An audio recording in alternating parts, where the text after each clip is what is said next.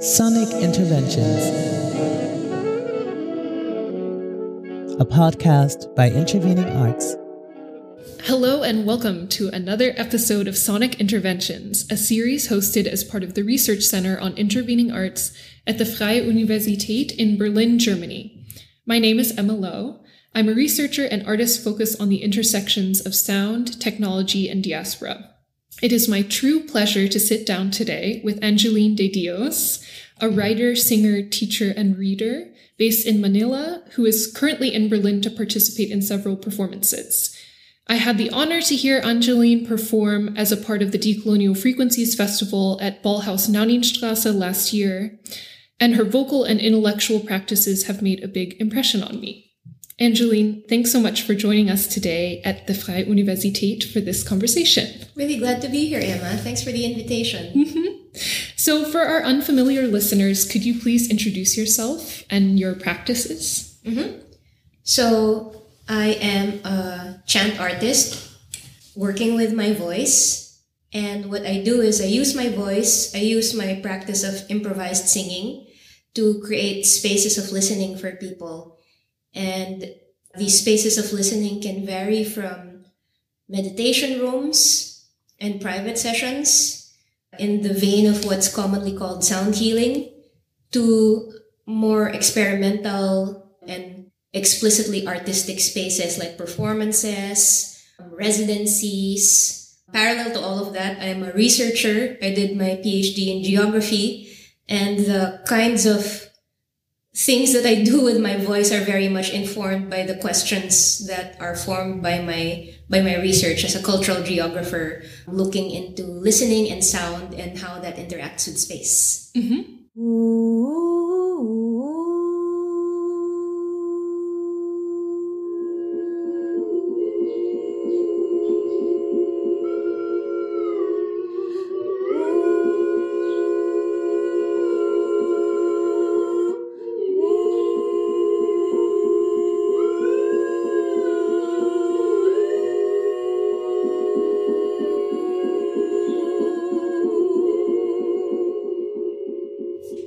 Just described the different facets of your practice, mm-hmm. which seem to be at the intersection and kind of the persistent intersection of arts, wellness, and academia, which we've already talked a little bit about. You are holding on to this in betweenness. Could you elaborate on this, please? Yeah. I'm really grateful that you describe it in, in such generous terms, holding on to an in betweenness.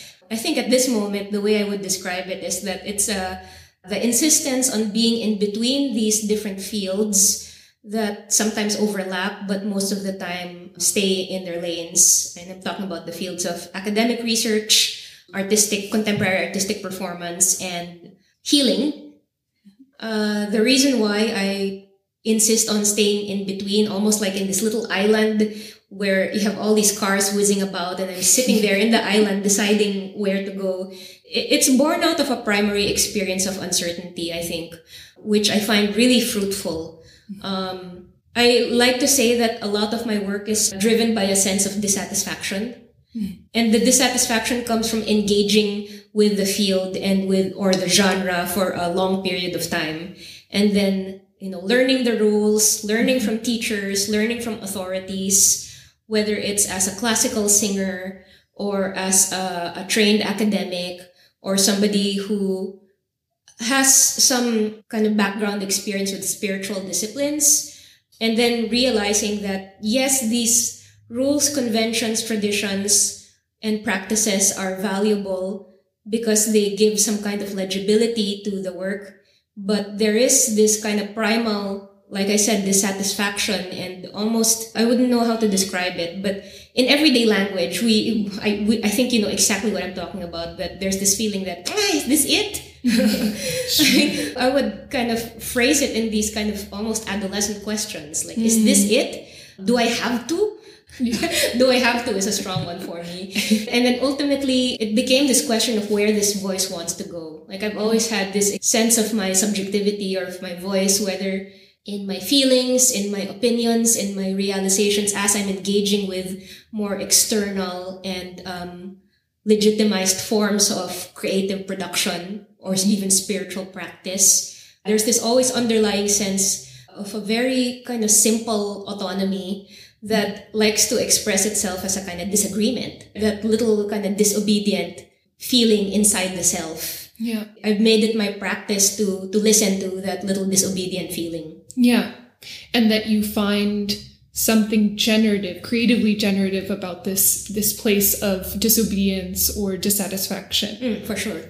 And maybe this also does relate to what we were discussing about your vocal practice of leaning into awkwardness Mm-hmm. or moments, vocal expressions that don't fit the formal expectations, which is maybe another way of expressing Mm. disobedience. Could you maybe describe this journey that you're on Yeah. with vocal expression? Yeah.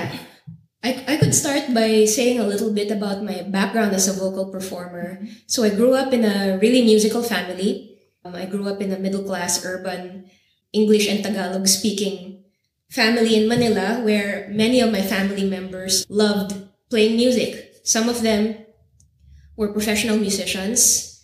Many of them were professional level musicians who didn't earn music for a living, but treated music as a very deep communal and personal experience.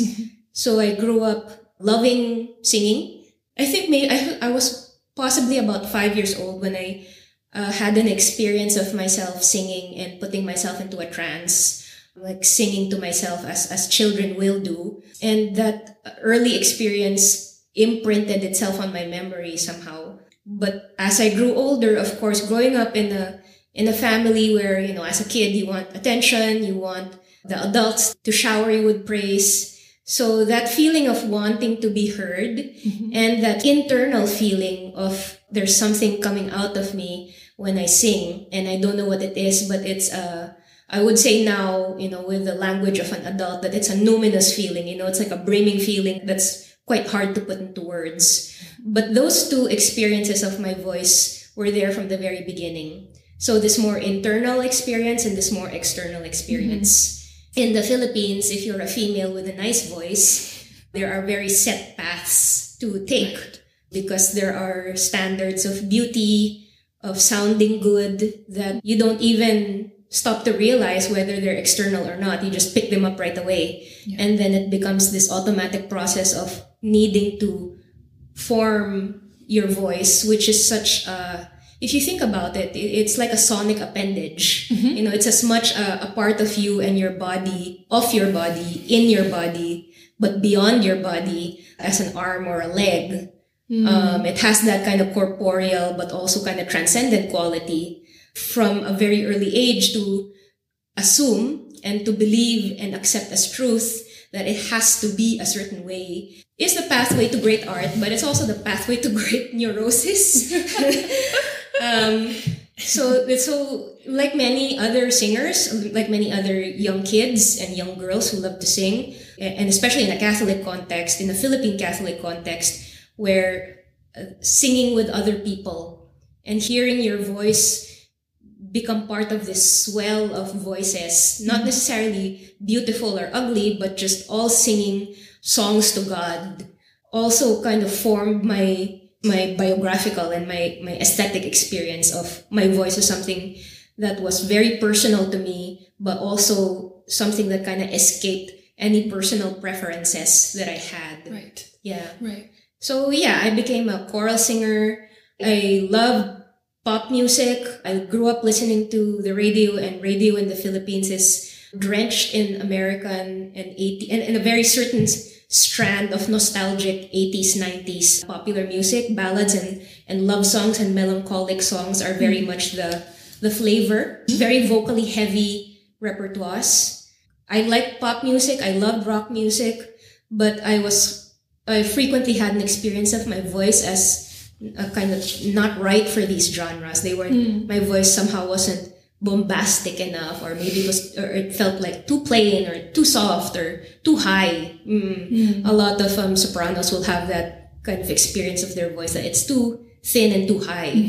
So I became a classical singer. So like, okay, where does a girl with a thin, high voice uh, go? She goes to become a soprano in a choir, which which was a beautiful experience. I think I mm-hmm. kind of classical pedagogical approach to singing and forming the voice really gave me formative experiences of what it means to work with the material of your voice like it was almost like clay or some kind of material of color that you work with. You know, watercolor is different from oil. You know, mm-hmm. this vowel is different from that vowel. Mm. So I had the really early experiences of constructing, undoing, and working through the voice. But uh, under the surface, I always again felt this little disobedient dissatisfaction that why do I keep giving my voice away to make other people happy and then I still don't feel like I can bear to hear myself.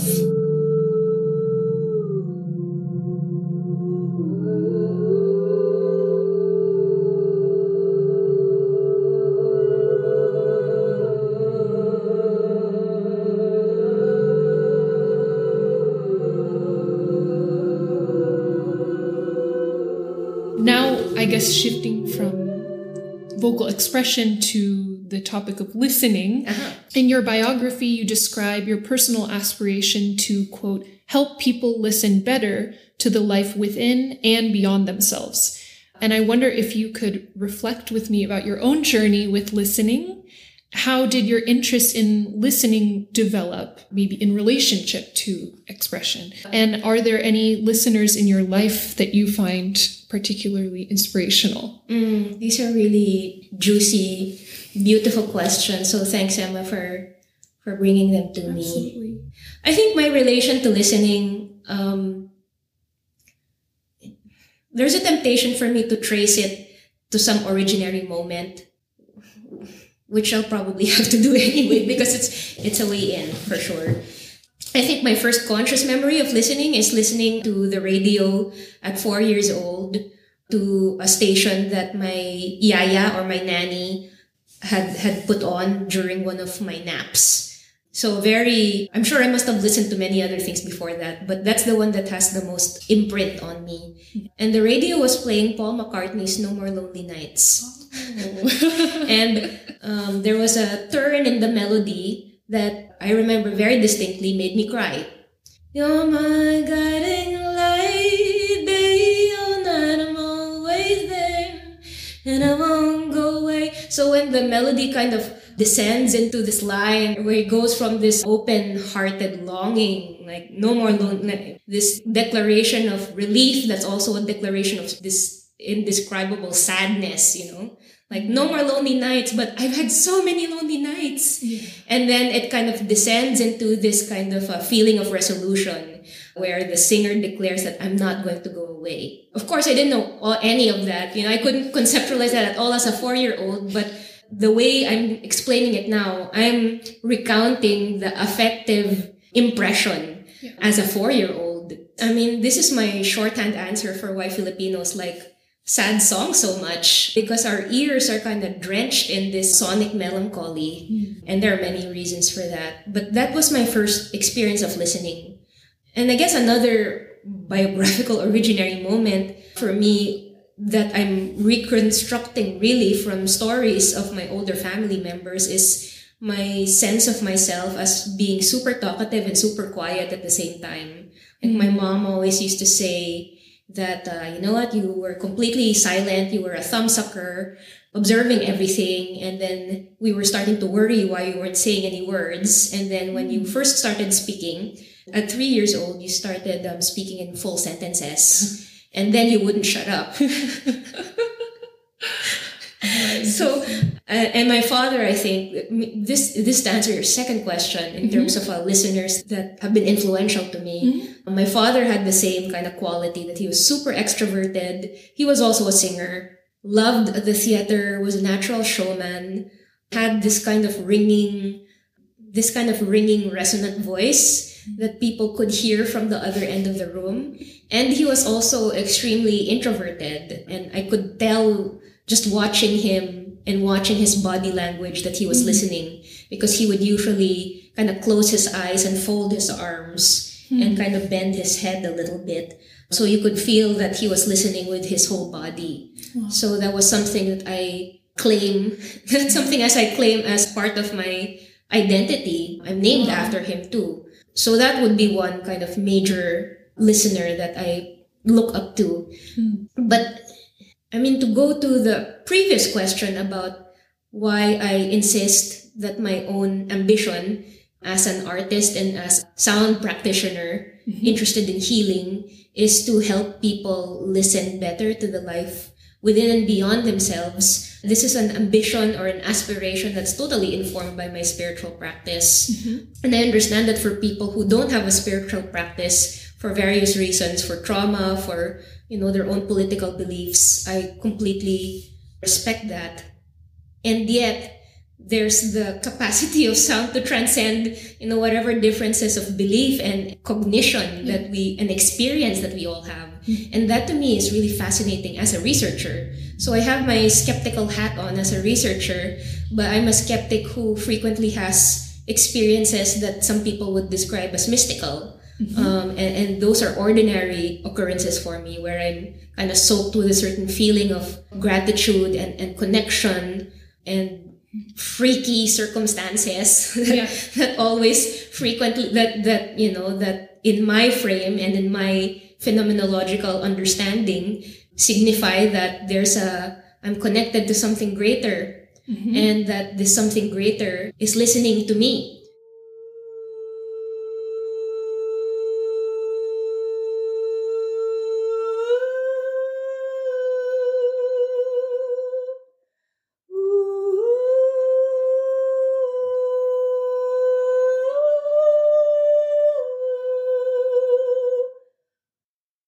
that's the you know the and that the something greater is something that's so deep inside of me that it's so deep inside of me and so deep behind me even hmm. that it doesn't really come from any rational conception of the self.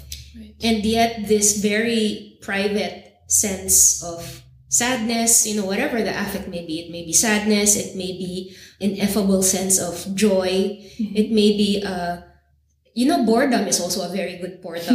like, many people know that feeling that you're so deep into your boredom that you can practically see the molecules passing in front of you, right? And then, and then the moment passes, right? You get a message on your phone, or, or, or you need to cross the street, or you know, the water's ready, so you have to make your coffee or your tea, mm. and then it's gone. Um, but but these kind of micro moments of ineffability and luminosity are what anchor my spiritual practice. It's just that I grew up Catholic and I practice Buddhist meditation and I'm interested in psychedelic tradition and psychedelic therapy that I put framings around this. Right. But that's the aspiration. And I think the reason why I became so dissatisfied too as an academic was because I was having all of these experiences in my personal life Mm-hmm. as a woman, as an artist, as a Filipina living in other places and talking to people from other places, but constantly reflecting on my cultural identity. Mm-hmm.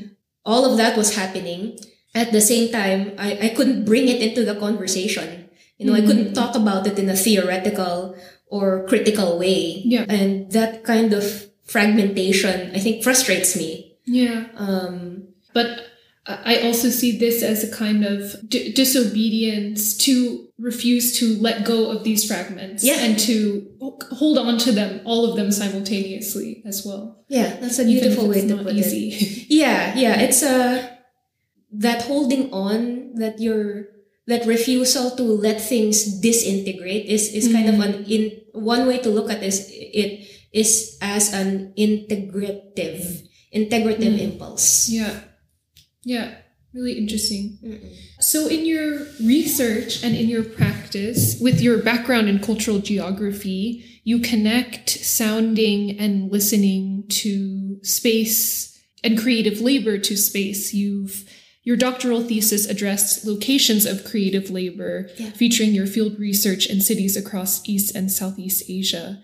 So, I was wondering if you wanted to share some about this research and about how you conceptualize sounding and listening in relation to space. Yeah. So my research for the Department of Geography at the National University of Singapore was about Filipino migrant musicians. And the decision to focus on this group of musicians uh, was exciting academically, but in real life and in private conversations with Filipino studies scholars and you know serious ethnomusicologists, I received a lot of disapproval because when I would tell people that I'm interested in looking at overseas Filipino musicians, the assumption from these kind of older, mostly male ethnomusicologists was that you must look at the earlier generation of Filipino musicians, you know, the jazz men uh, who were working on the cruise lines and who were very instrumental. But when I would tell them that, no, I'm interested in the bar bands and the hotel bands and the cruise ship bands and the bands in the theme parks, most, some of whom come from music conservatories in the Philippines. Uh, some of them were actually my friends, which was the initial reason why I thought that this would be intriguing to get into. Mm-hmm. And I was always met with disapproval because there was this perception that these musicians were somehow subpar, that they weren't really good musicians. They were bringing the reputation of the Filipino musician down. When I would talk to foreign scholars and audiences about my research topic, I would always be faced with this very puzzling, vaguely insulting, but also well-meaning question of, um, you know, Filipinos have this reputation for being so talented. Your musicality is in your blood. But how come you don't write original music? There would always be this hook, like, but how come you don't write your own music? Mm. I think not only as a Filipino, but as a Filipino with some of my friends being these musicians, I naturally took offense. But then I found myself frustrated because I couldn't come up with an answer. And I felt pressured to come up with an answer. So part of me took a step back and thought, why do I need to justify? Why do I need to justify the choice of music that they make?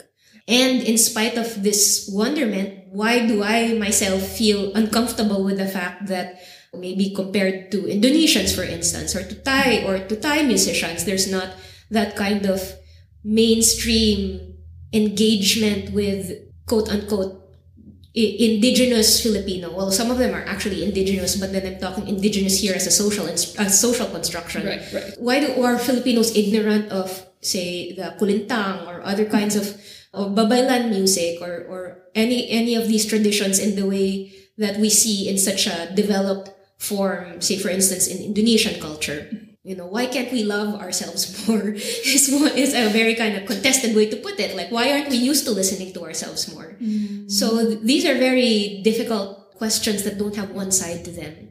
So my approach to answering these questions was to talk to the musicians themselves. Mm. and i'll never forget one conversation i had with a very well-known trumpeter i met through friends who was working in hong kong to become a marching band member in a well-known theme park that I can't mention for ethical reasons, but there's only one big, huge theme park with a very popular mouse as its mascot. and then I asked him in all the naive, well-meaning ignorance of a first-year doctoral student, like, why did you leave to, you know, become a musician abroad? And he just looked dead at me and he said, because I need the money. so Uh, I think in the process of my listening to these musicians and understanding that the work they do, so the work that they do is that they perform covers. They themselves wouldn't really call it covers. Covers is a term that's given by people outside the live band music sector. Yeah. They're not impersonators, but they are sonic impersonators, and that's the whole nature of their game. I qualify their labor as a listening labor because they imbibe this popular music repertoire. You know, before the internet, people would literally kind of press their ears against the tape player. Mm-hmm. Before internet, they would have to kind of pick out and transcribe the lyrics, the chords, everything by ear. Mm-hmm. And then they would reproduce I mean, but reproduce is also like an inexact term because they perform it live, right? Sure. They embody it yes. for the audience that is not there for them. And transform it. Yes, and transform it. There is a standard of aesthetic fidelity to the recorded sound. Yeah. Because the job is to please the guest. Yes. And the guest of the theme park, the hotel, and the bar, they're not there for the musician themselves. Mm-hmm. But as one musician told me, if you play one bad note and you're a businessman tired from a really long day and you just want to have a nice drink, you know, that can ruin your whole evening. Mm-hmm. But if you just randomly wander into a bar, and you hear the band playing a song that has so much personal significance to you, then that transforms your whole evening, you know? So there's this element of serendipity. There's this labor of entertainment, of mm-hmm. hosting, of graciousness. Many of these musicians also have to frequently interact with guests. And of course, they take requests, you know, scribbled on paper napkins, which people still do. Mm-hmm. So that was their labor. Mm-hmm. Again, you know, frustration, as you probably hear by now, is a very productive feeling for me mm-hmm. because my sense is that uh, you know, the current theories and explanations have no language for this kind of labor. My working theory for this is because for non-Western musicians who focus on live musical performance, we are stuck between two standards to either be authentic or to be original. Mm. So either we're culturally authentic or we're fulfilling this romantic ideal of originality. Yeah. And then if you don't fall within either value paradigm, then you're not really an artist you're a musician, but you're like a working musician. Mm-hmm. And then there's a different kind of valuation to that. And you see it very clearly in the salaries that they get, the workplace treatment that they get. And it's completely fused as well with their identity as migrant workers. Mm-hmm. I'm also a migration researcher. And what interested me about this form of music and this form of labor is that because of their emplacement in the leisure venue, yeah. And because of the nature of their work as a kind of interactive service employment, we're looking here at the artistic labor of music performance as a kind of service. Mm-hmm. It's service work, which the migration literature will show you is completely institutionalized by the Philippine government, which sends off you know, Filipino bodies as different kinds of workers, you know, care workers, service workers, and you hear it all over the marketing language, which naturalizes these kind of desirable workplace traits that we're good in English, we're very flexible.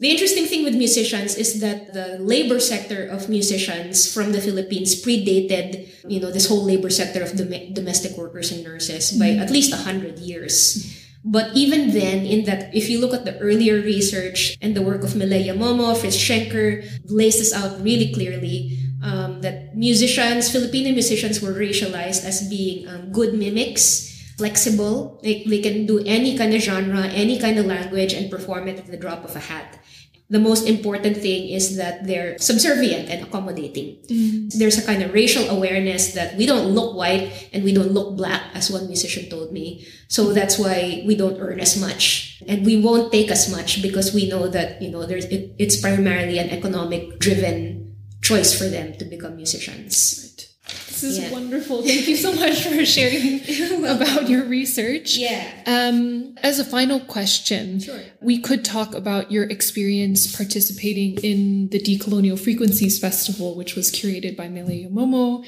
uh, last year and the year before at Ballhaus Naunynstrasse. And you participated in two of the performances invited by Mele, and uh, you framed this relationship or Mele's curatorial initiative as a kind of listening. And could you talk about what that means to you and this experience was like? Yeah. Both experiences, both my research and my experience with decolonial frequencies was is is put together by the notion of listening as a politics and as a possibility and as labor. So what I learned from listening to these entertainers and clubs is that one, listening is a form of care which can be instrumentalized. And the case of cover performance as entertainment, you know, we're so fixated with the imaginary of creative and musical labor as a kind of romantic ideal of self-expression, of subjective self-expression, mm. that we forget this whole other aspect that, you know, singing is about singing for other people which links very clearly back to my own personal experience of singing and my voice that it's something that does something to people, does something for people. It's very possible that you could be producing the same sound physically, aesthetically, performing the same song, and then depending on the space, which I would understand as the material and the political as well as the existential condition of listening you know. Of mm-hmm. course there's also time but because i'm a geographer i'm always going to lean heavily towards space. I have a debate with a historian next time. About time why do i say that? Well one quick anecdote i'll share here is one of my early fieldwork experiences was listening to this opera singer who got a job as a gondolier in a casino resort in macau which again will re- remain unnamed but is pretty obvious. There was a fake canal in the resort, and then it was the singer's job to ferry people and to sing to them. So she was actually ferrying the gondola, and then she was also singing, mm. fulfilling this kind of fantasy ideal of gondolier inside the casino. And she sang also Sole Mio for me. I went on her gondola ride. I paid for it, got a little picture with her. And then um, the person I was with, who was an anthropologist, based in Macau, turned to me afterwards and she said, I feel bad that she has to be singing this in a mall. You know, she should be in an opera hall or something. So that very natural response made me pause because sure, she should be in an opera hall, but, but she's here, you know, and this is doing some kind of work too. So what is it about this implicit valuation we have? Hmm. And about where music belongs and how music is valued and how does space figure into that equation mm-hmm. of that valuation. Mm-hmm. So in my own work as a singer, it's always been this experimentation with different spaces. I always like to say that I'm doing the same thing everywhere. I'm improvising chants. I'm responding to the feedback that I get from the physical space of the venue, mm-hmm. from the equipment that I work with, whether it's a looper or whether it's just the simple acoustics of the wall because I'm singing a cappella, or whether it's with the collaborators that I'm playing with at that moment. Mm-hmm.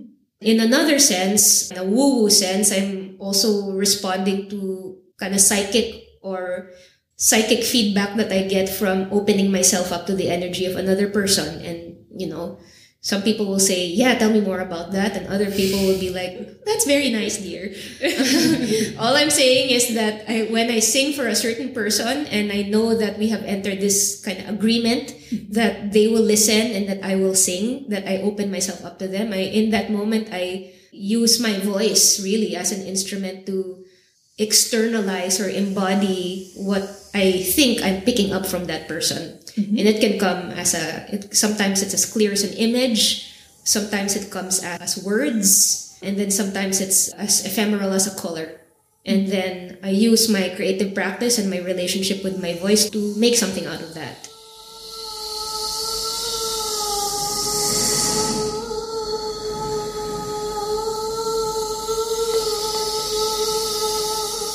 So it's the same thing all over but the spatial context changes everything. So if it's a meditation space with people who are meditators and who have some experience with sound healing as a genre and as a modality, then I'm singing into their listening a certain way. If it's in an experimental art space with people who don't give a fig about these things, but who are very into long durational, you know, non-linear non-linear sonic experiences, then my music speaks to them too. Having Mele, the wonderful thing about decolonial frequencies in Mele is it's really one of the first, I would say the first experience I've had of a listening consciousness and a listening space that was integrative. So I was invited to actively theorize what I was doing within this explicitly decolonial framing, which I've never had to do before mm. because of my own kind of uncertainties about who's going to want to listen to this? Mm. and this, is this even decolonial? Because I'm not going back to this notion of uh, cultural authenticity and the pressure of cultural authenticity. Um, that pressure is self-exerted, I would say. I feel a huge hesitation with representing myself as a Filipino, not from an indigenous tradition, not working with any clear lineage. I'm just a middle class kid who grew up listening to MTV and popular music radio like many other people, mm. you know. So there's um sorry guys, you know, you won't get that from me. you, won't get, you won't get anything exotic from me. And yet there's there's kind of something I don't know. Uh, I read recently in in an interview with John Berger when he was talking about the notion of the pre-verbal. So there is something numinous and pre-verbal about what I do that connects with people. And I know that because they come to me and they narrate their experience of listening. And then I'm just astounded because I'm hearing my own experience spoken back to me. Yeah. So there is this kind of, uh, I would hedge against using the term universality, but there's certainly a, a mutuality, yeah. a reciprocity in the listening that comes out of this impulse of mine to sound the way that I do. And I mm-hmm. think Mele was one of the first people who not only welcomed but challenged me to turn up the volume on that in a way. Mm, it's wonderful. Thank you so much for sharing your time with us today, Anjeline. Uh, I also want to thank Dr. Layla Zami, my colleague and the initiator of this podcast, Stephanie Gregor and her team at Oiphonica. And thank you for listening with us. Stay tuned for further sonic interventions. Sonic Interventions, a podcast by Intervening Arts.